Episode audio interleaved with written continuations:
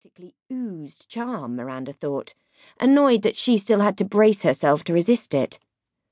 As if she didn't have enough to annoy her at the moment. It was too late to swoon, anyway. The photocopier started it, she said coldly. Rafe's eyes gleamed as he studied her. He was still getting used to the idea that Knighton's wealth and prestige was his responsibility now, and the realization could be oppressive at times. Whenever he started feeling that the walls were closing in on him, he took a walk. He told everyone that he wanted to familiarize himself with the company, which was true, but Rafe knew that these tours of the building were more about his own restlessness and inability to decide whether he had done the right thing in coming back. Knighton's was an institution, with a fiercely loyal and dedicated staff, and Rafe sometimes felt that everyone belonged here except him. And now this girl, turning the air in the photocopying room blue. Her involuntary exclamation had been so unexpected that he had stopped as he walked past the door, captivated by the slight girl in a neat, dull suit swearing at the photocopier. Entertained by the contrast, Rafe had been unable to resist finding out more. He hadn't seen her before, at least he didn't think so. The most memorable thing about her seemed to be the plain brown hair pulled tightly back from her face in a very unflattering style. Rafe's first impression had been one of primness, contrasting sharply with the words coming out of her mouth. But as she stood there and looked back at him with eyes that were clear and green and very direct, she suddenly didn't seem so nondescript any more, and his interest sharpened. We haven't met, have we? No, she said curtly. I'm just a temp. Well, welcome. Apparently oblivious to her lack of enthusiasm, he smiled and held out his hand. I'm Rafe Knighton. As if she wasn't supposed to know. Miranda might have little interest in celebrities, but even she knew about Rafe Knighton he had been the ultimate playboy until four or five years ago, when he had disappeared from London, presumably to drift around some other playground of the rich and famous.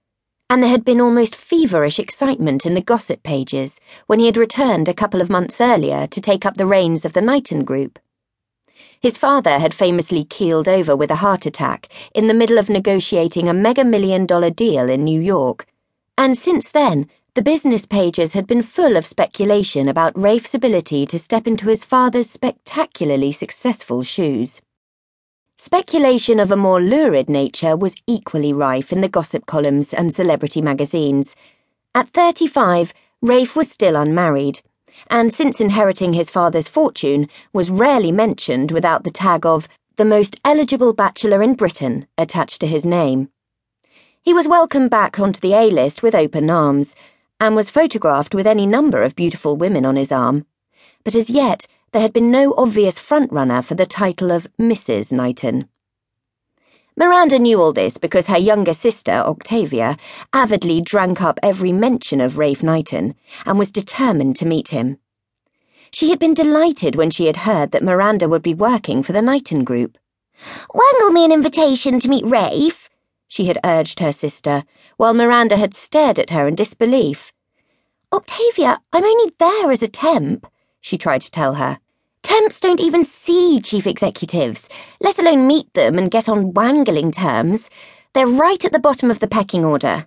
I won't even get within spitting distance of Rafe Knighton. And yet here he was, holding out his hand, and clearly waiting for her to introduce herself. Miranda sighed inwardly. She disapproved of everything Rafe Knighton stood for, and she didn't like the way he seemed to fill up the room with his good looks and his smile and that almost tangible charm.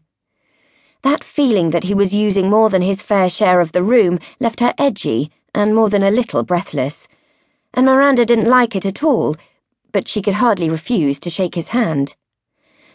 Miranda Fairchild, she said reluctantly and touched her palm to his. She made to withdraw it right away, but Rafe was too quick for her. His fingers closed warm and firm around hers in a proper clasp as he smiled down at her. The touch of his hand sent a strange feeling snaking down her spine, and she snatched her hand away, prickling with irritation.